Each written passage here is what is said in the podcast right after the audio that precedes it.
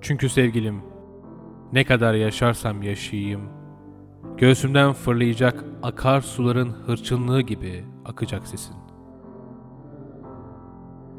Bir ülke onu kurtarmak isteyenlerindir.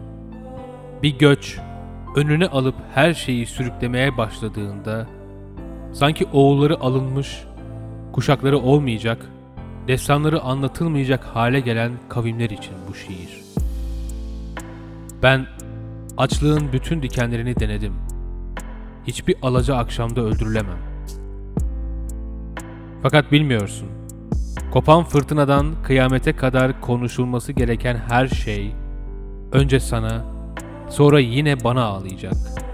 Her şey için münacat. Yüzün ekber ve mutlaka tomurcuklanacak. Utanç çiçeğinde çatlayacak.